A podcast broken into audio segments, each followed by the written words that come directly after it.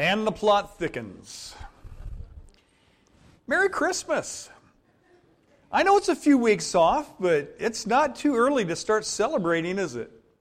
It's not too early to start looking at the biblical story of Jesus' birth. And in many ways, it really starts getting exciting with the arrival of the wise men. Now to our text. And it came to pass in those days that there went out a decree from the media czars that all Americans should go shopping. And behold, all went forth, every one to his own mall. And Christians also went up, a Christian also went up from his subdivision to the mall of his hometown. His pregnant wife was great with stress because it was Christmas Eve and they were not ready. And so it was that while they were there, they found many expensive presents. She brought forth her presents and wrapped them in swatches of paper and laid them in a crowded corner of the den because there was no room for them under the tree. Behold, there came wise men to a party the next day. They came from the east part of the land, following a freeway. And behold, when they saw the scene, they laid their three expensive gifts on the large pile of packages. Finally, when it was all over, they were warned about the traffic and departed to their own country another way. The Christian and his wife went to bed, glorifying and praising each other for all the wonderful things they had gotten. Now, I ask you a question Is this what the true meaning of Christmas is all about? No, not at all. But for the majority of Americans, I must admit, unfortunately, the answer to that question is yes. That's what Christmas is all about the hustle, the bustle, the gifts, the presents, the stress, and we end up missing the most valuable gift of all our Lord and Savior, Jesus Christ. Today, I want to tell you another story a different story, a story of worshipers, a story of wise men. Now, let me just say this about that. First of all, we know that the Bible nowhere says there were three. Now, why do we think there were three? Well, the song, We Three Kings, and the gifts, gold, frankincense, and myrrh. But just because they brought three gifts doesn't necessarily mean that there were three wise men. There may have been a whole caravan, there may have been armored guards with them. These were expensive gifts. And haven't you ever gone in on an expensive gift with somebody else so you could raise the value and make a more appropriate gift? We've all done that. So there's nothing in the Bible that says there were three. But what we do know about wise men, or magi in those days, is that they were wealthy. They had prominent positions. They were powerful. They were politicians. They ran in the circles of the king makers. They were educated in science, in finance, in astronomy. And we know that they traveled a great distance from the east to bring their gifts and worship Jesus. Our story is actually found in Matthew chapter 2. If you want to open your Bibles to Matthew 2, beginning with verse 1, we read this. After Jesus was born in Bethlehem in Judea, during the time of King Herod, Magi from the east came to Jerusalem and asked, Where is the one who has been born king of the Jews? Now, in the Greek, that is in the present participle continual action. It means they kept on asking over and over and over again as they were on their journey. We saw his star in the east and have come to worship him.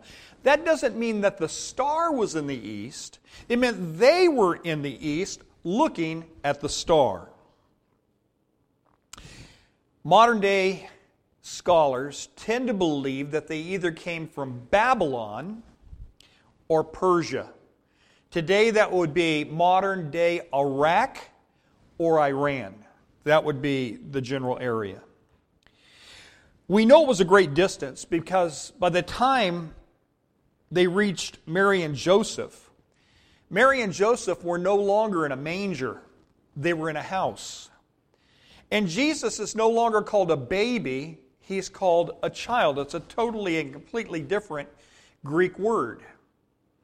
And um, I know, I know this spoils the nativity scenes out in the front of some of your houses where you have Mary and Joseph and baby Jesus and the shepherds and the angelic choir and even Frosty may be there along with the three wise men. But that wasn't the case, folks. Totally different occasion. Watch as we go through this text how many times the word child is mentioned. You'll never see the word manger, but you will see the word house. Very, very different. The greater question to me is how did the birth of a Jewish king even get in the radar of these wise men? Isn't that the greater question? You've ever wondered how do they even know to come? Well, many scholars believe the story goes all the way back to Babylonian days when the children of Israel were taken captive because of their sin. And often they would take young children from prominent families that had some potential, and the king would bring them into his royal palace and instruct and train them in all the ways of the Babylonians. And you remember some boys by the name of Daniel, Shadrach, Meshach, and Abednego? And this one standout named Daniel was blessed by God. God's hand was upon them because they were willing to do God's ways and follow His principles, even under tremendous pressure to follow the ways of the Babylonians. And as a result of this, God gave special insight and wisdom to these four boys, and especially to Daniel. One day the king has a dream, and no one can interpret. And God, and, and, and all the wise men were to be killed. Did you know that? Including Daniel and his buddies. And the four of them got together, had a little prayer session, said, God, would you give us some wisdom and insight? And Daniel that night had the ability, God gave him the gift of interpretation. And he went before the king and said, Don't kill everybody. I've got it. And it was this big statue gold, silver, head of gold, breastplate of silver, belly and thighs of bronze. The legs were of iron, and the feet were iron mixed with clay. And he says, These are really four kingdoms Babylonian kingdom, the head, the breastplate, uh, the Medo Persian kingdom that would arise later on. And then the, the, the bronze belly and, and thighs would be the um, Alexander the Great, the Grecian kingdom, when he conquered the world. And then the fourth kingdom was who? The Roman kingdom. And the Bible says that in the days of those kings, who? That last kingdom, the Roman kings, a king of kings and a lord of lords would be born. A kingdom that would never end. And in the dream, a rock cut out of stone, but not by any man's hands. This is a God built kingdom. Fell and it hit the, stat- the feet of the statue of that great beast. And it fell and it was crushed into powder, and the wind blew it all away. Kingdoms will come and go. But the King of Kings and his kingdom shall last how long? Forever. Isn't that what Jesus said? My kingdom shall last forever. The gates of hell shall never prevail against my kingdom. Is Rome here today? No, the Roman kingdom's gone. Alexander the Great, and his kingdom's gone.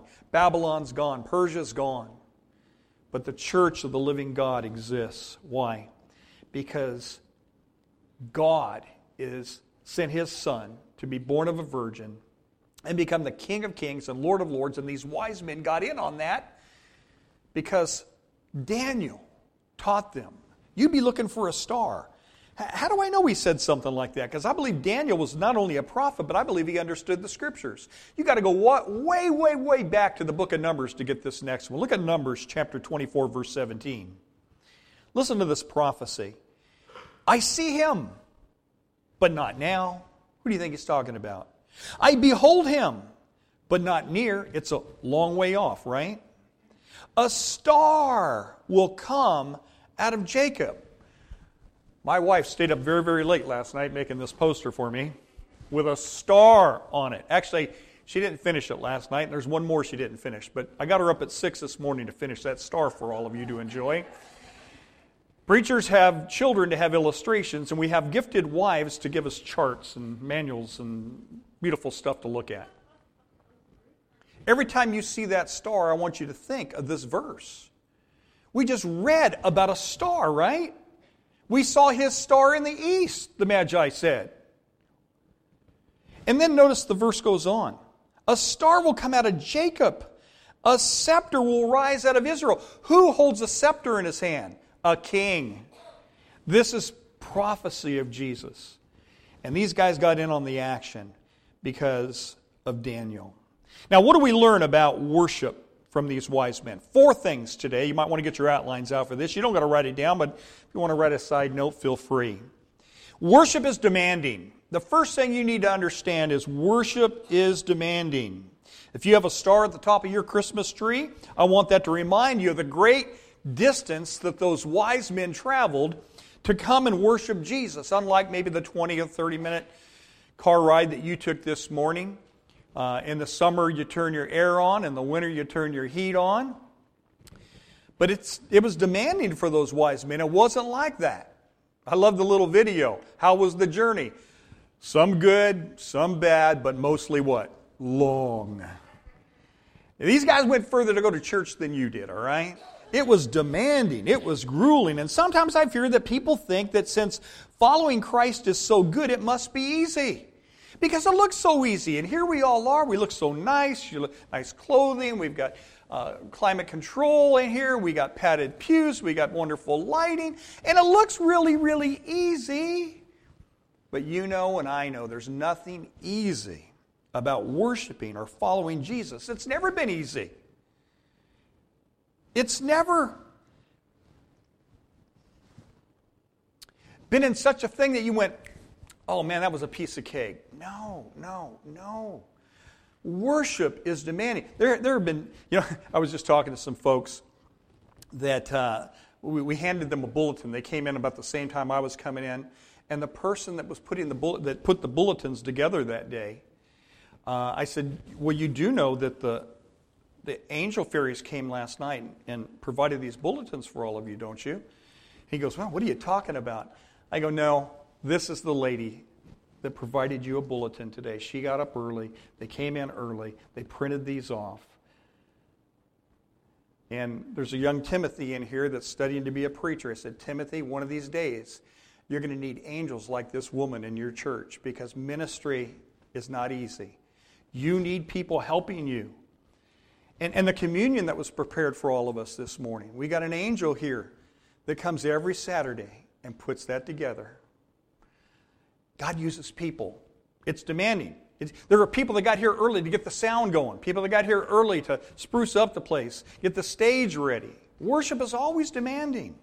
It's not easy. It takes willing people to do these things. And if you want to be a worshiper of God, you're going to have to say no to some things, even some important things, for a more important thing of worshiping Jesus. Maybe that important thing is sleep. What I know about all of you this morning, you may not have felt like getting up and you needed some sleep, but you got up. It was demanding, wasn't it? But you got up. We had some people here yesterday from early in the morning till about 8 o'clock last night. You may not know this, but we had an event here that our gymnasium was packed. I mean, I don't know, six, 700 people throughout the day. And they were out there working that thing and, and meeting and greeting and touching the lives of those folks in the name of Jesus. And they were here this morning. Sometimes you're going to have to say no to sleep. Worship is demanding. If you want to be a worshiper, you must rearrange your schedules in such a way that you make commitments that many of your friends and family members aren't willing to make. As a matter of fact, they're not only not willing to make them, they think you're really strange because you do. You made a commitment to be here this morning. God bless you for that. Who knows all the things that the wise men had to put aside for this journey?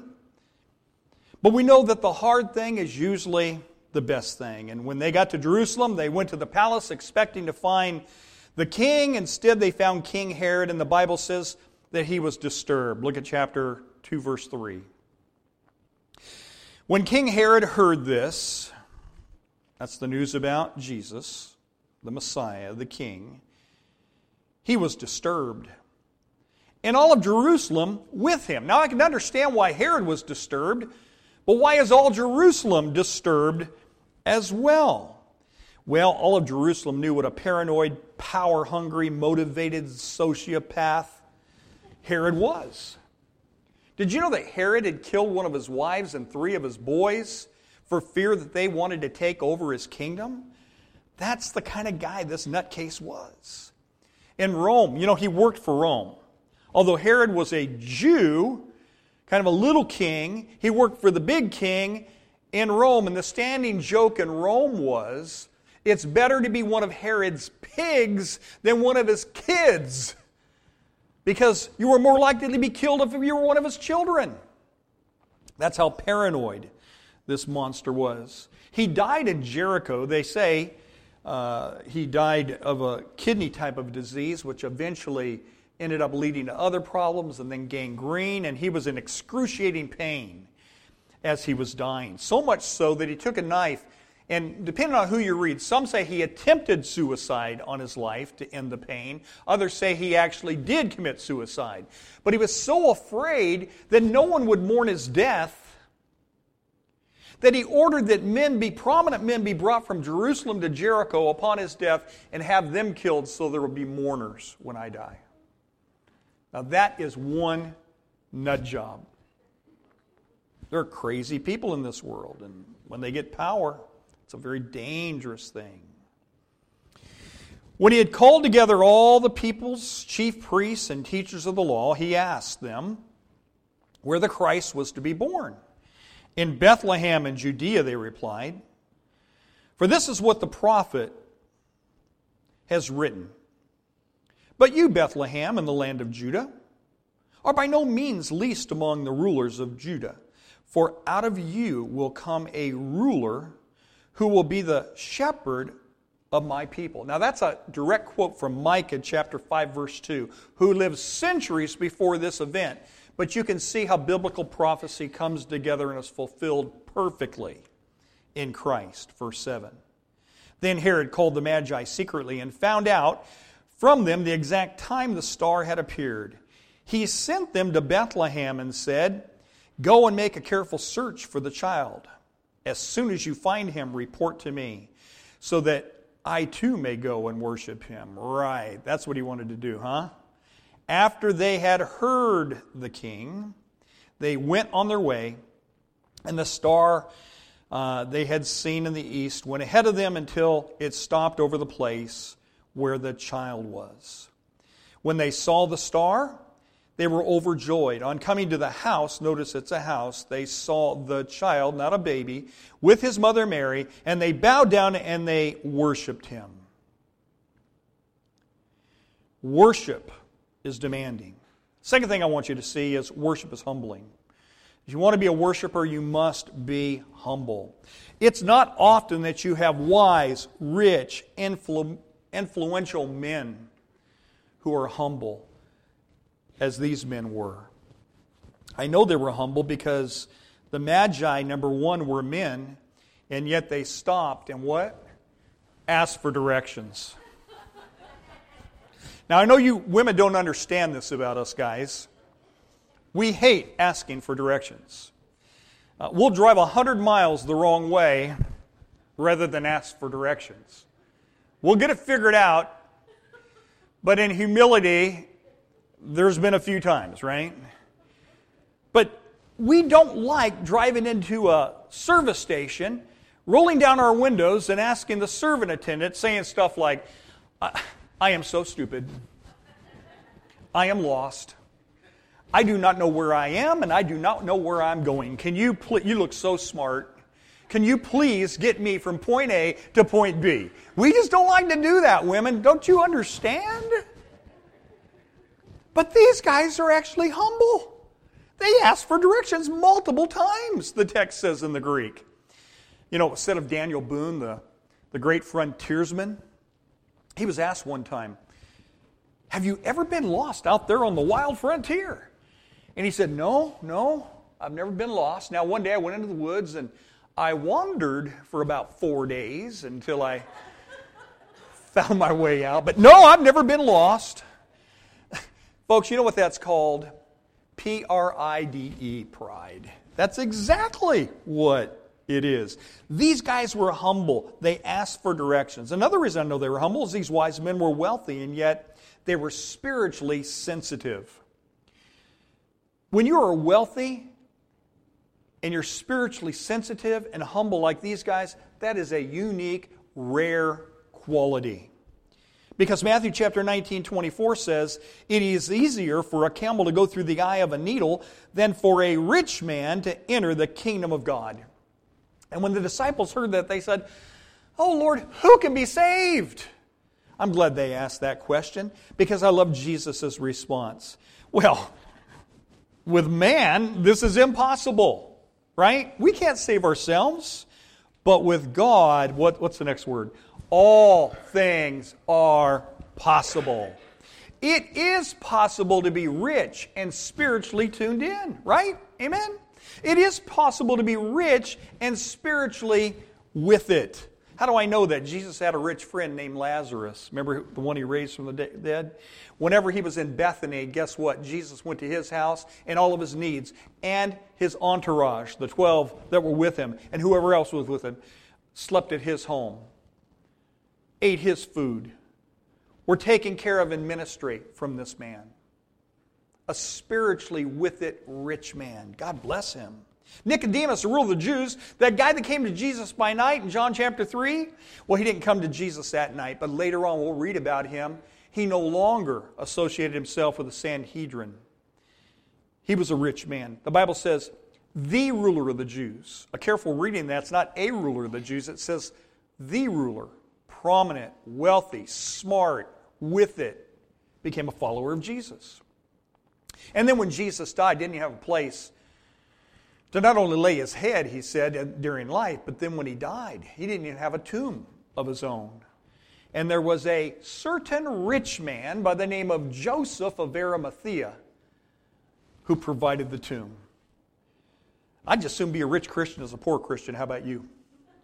But the key is, I want to be spiritually with it. I want to be spiritually in tune with God's ways. I want to be humble. These guys were rich and yet they were humble. A third reason I know that they were rich and humble is because the wise men were mature adults and yet they worshiped a little child. Matthew 2, verse 11. On coming to the house, they saw the child with his mother Mary, and they bowed down and worshiped him. They don't worship Mary. Who do they worship? They worship the child. The wise men had no problem bowing down before a little child whose parents were peasants. They may have thought they were going to go to a palace, but they go to a house, and it was a rental. Joseph and Mary didn't even own it.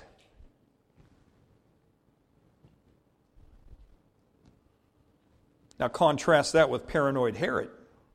He's so narcissistic, that he had all the baby boys in that whole area, two years and younger, put to death.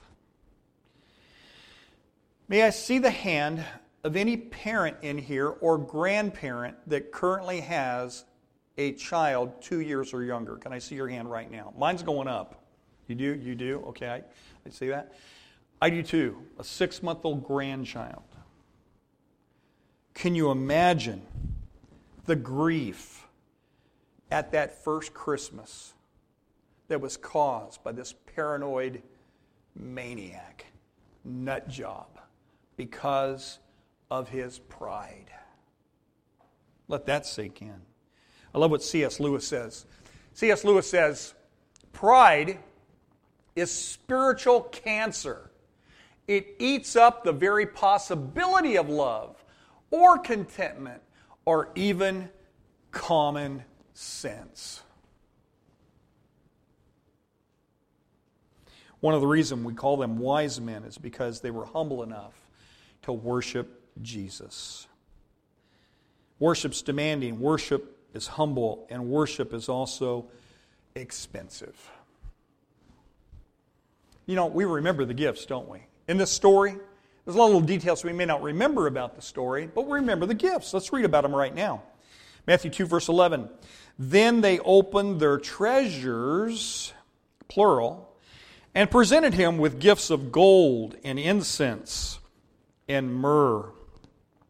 Very expensive, costly items. Gold, even today, is used to barter. Gold today is even used as a, as a monetary standard, if you will.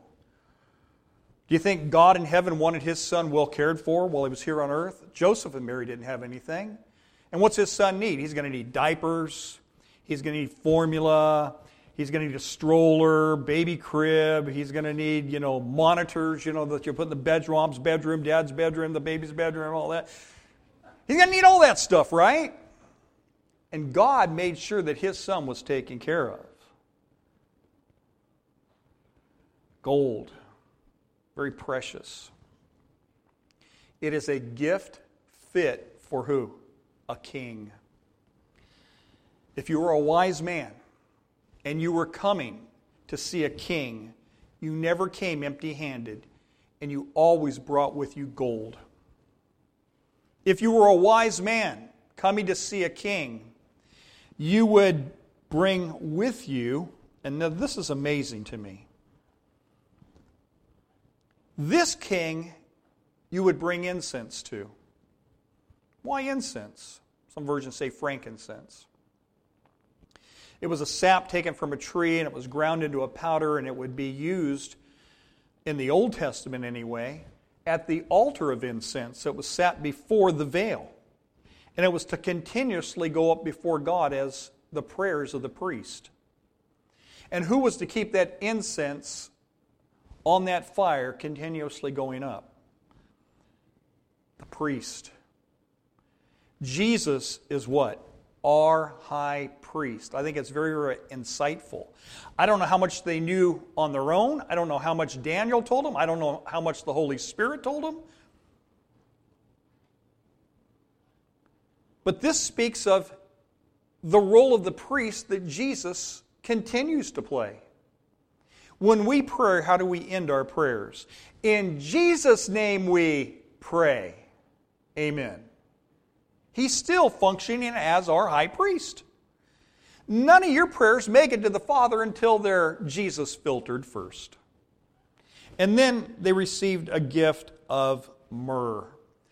I think myrrh speaks of his death, gold of his kingship, incense of his priestly role, myrrh of his death. Myrrh also was a sap, came from a tree.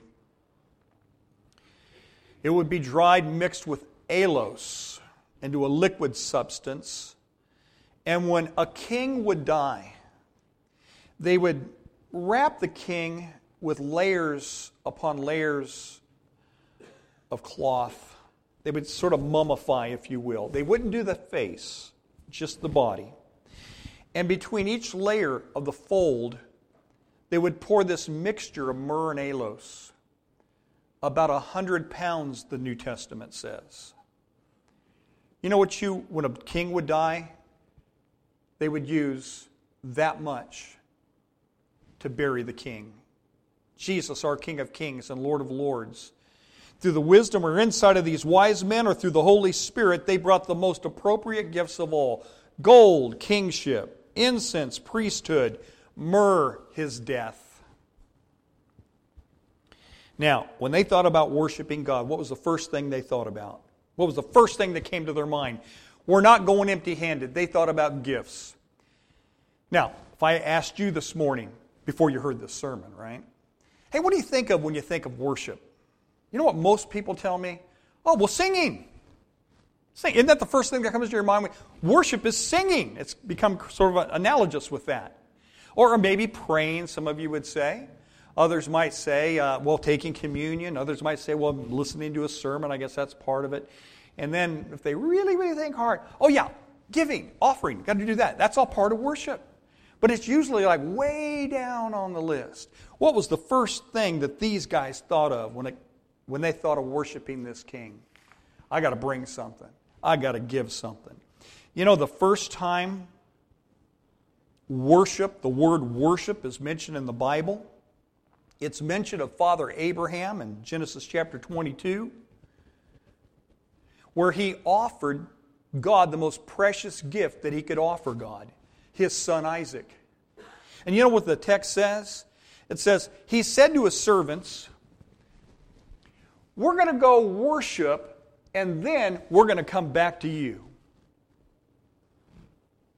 Worship, the first time used in the Bible, was associated with a gift. The most precious thing you could give is your own son, and how insightful Abraham had to be and how much faith he had to have to realize he's going to go offer a son. In his mind, his son was already dead, and somehow God would bring that boy back to life and they would return. But what a concept of worship. And here in the New Testament, the first time we read about worship, it's in association with these wise men giving gifts to Jesus. Worship and giving always go together. Not, that God needs your money we need His blessing. Amen? And that's how that, that works. Give and you shall get. Sow and you shall reap. Giving shows your heart. Have you not read? For where your treasure is, there will your heart be also. And then look at 1 Chronicles 16 29. Ascribe to the Lord the glory due his name. Well, how do I do that? Bring an offering. Bring an offering and come before Him. Worship the Lord in the splendor of His holiness. Worship is demanding. Worship is humbling. Worship is expensive. And then finally, we'll recap with, or we'll end with this. Worship is focused on Jesus. That's where our focus needs to be this Christmas season, on Jesus. Verse 11 On coming to the house, they saw the child with his mother Mary, and they bowed down and they worshiped him. The focus was on him. They didn't come to see Mary. They didn't come to see Joseph. They didn't come to see the shepherds. They didn't come to see the angelic choir. They didn't come to see the house. They came to see who? Jesus. And that's what Christmas is all about. Amen? And that's what faith is all about. And that's what Crosspoint is all about. Now, let's add a little application here and I'll let you go. To make this Christmas about worshiping Jesus, I want you to do four things as we enter into this Christmas season. Number one, make an effort. What does that mean? That means those wise men made an effort. And if we're going to be wise men, we're going to have to make an effort. Make it a point to come to worship every week. Every week. I mean, there's going to be times when you're sick. We don't want you here sick. God obviously knows you're sick, doesn't want you getting your preacher sick. So you stay home on times like that, right?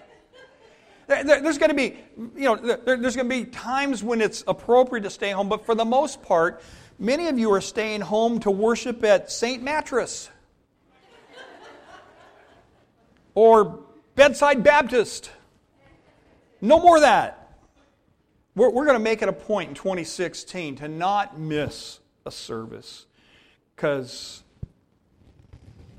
our focus is Jesus. Number two, humble yourself. When I become a wise person, uh, this is not my quote. I took this quote from somebody else. I can't remember who, so I'm going to claim it.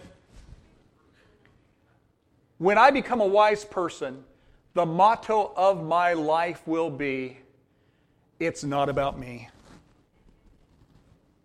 Whoa, isn't that good? And how wonderful 2016 would be if we just put this into practice would all be full of joy. J O Y. Jesus first, others second, yourself third. And then number three, bring a gift. Worshippers never come before the Lord empty handed.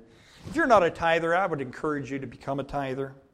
When people tell me that they find worship unfulfilling, it's because they don't have any investment in it.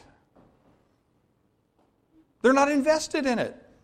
They come late, they leave early, they give little. True worshipers get the most out of worship because they give the most, they're invested in it. Uh, we were at a meeting Wednesday night with some of our leaders, and David gave a, a report on our finances. And actually, we're doing pretty good.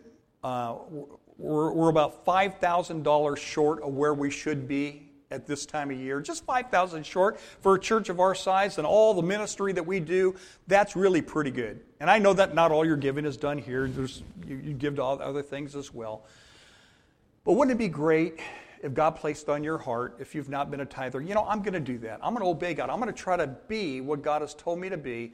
I'm not coming before the Lord with empty hands. I want to make up that deficit. If we all did that to start the new year in the, is it the black? Is it, that's the one we want, right? Not the red. We want to be in the black. So that next year we're not 10,000 in debt this time. And the year after that, 15. I want to go the right direction, but God's got to lay that on your heart. True worshipers bring gifts. And then number four, focus on Jesus, and we'll conclude with this. 1 John 5:20 Christ God's son has come to help us understand and find the true God. That's what Christmas is. Christ being born of a virgin to show us the way to the Christmas God. And if God wanted to communicate to cows, he would become a cow. If he wanted to communicate to ants, he'd become an ant. If he wanted to communicate to dogs, he'd become a dog. But he wanted to communicate to human beings his love for us. And so became a human being, a little baby wrapped in a, in a manger. No one's afraid of a baby. Isn't that beautiful that God would come? So humble. Jeremiah 29 13. You will find me when you seek me with all your heart. But I love this verse even better. Jesus came to seek and to save what? The lost. While you were seeking him, he was seeking you. And you know what he says to you? This Christmas, God. He says, You matter to me. Your problems matter to me. Your pain matters to me. Your potential matters to me. And He offers forgiveness of sins. All your past sins can be forgiven. He offers peace of mind this Christmas season. And He offers you an eternal future with Him in glory. And they're all, all, all these things are wrapped up in Christ. Let this be the year you unwrap the gift. Amen? Let's pray. Father, in our audience this morning, there may be some here today who, like the wise men, have come seeking the Savior. Now, if you're here today and you don't know Him, but you want to get to know Him today, it's really, really simple. God didn't make this complicated. You can just talk to Him. You don't got to say it out loud, but in your mind, if you just say, Dear God, thank you for bringing me here today. Thank you for seeking me, even when I wasn't seeking you. Please forgive me of all my sins. I accept your gift of forgiveness. I accept your peace of mind. I accept eternal life. I am now a believer. And the first thing believers do is they put the Lord on a baptism.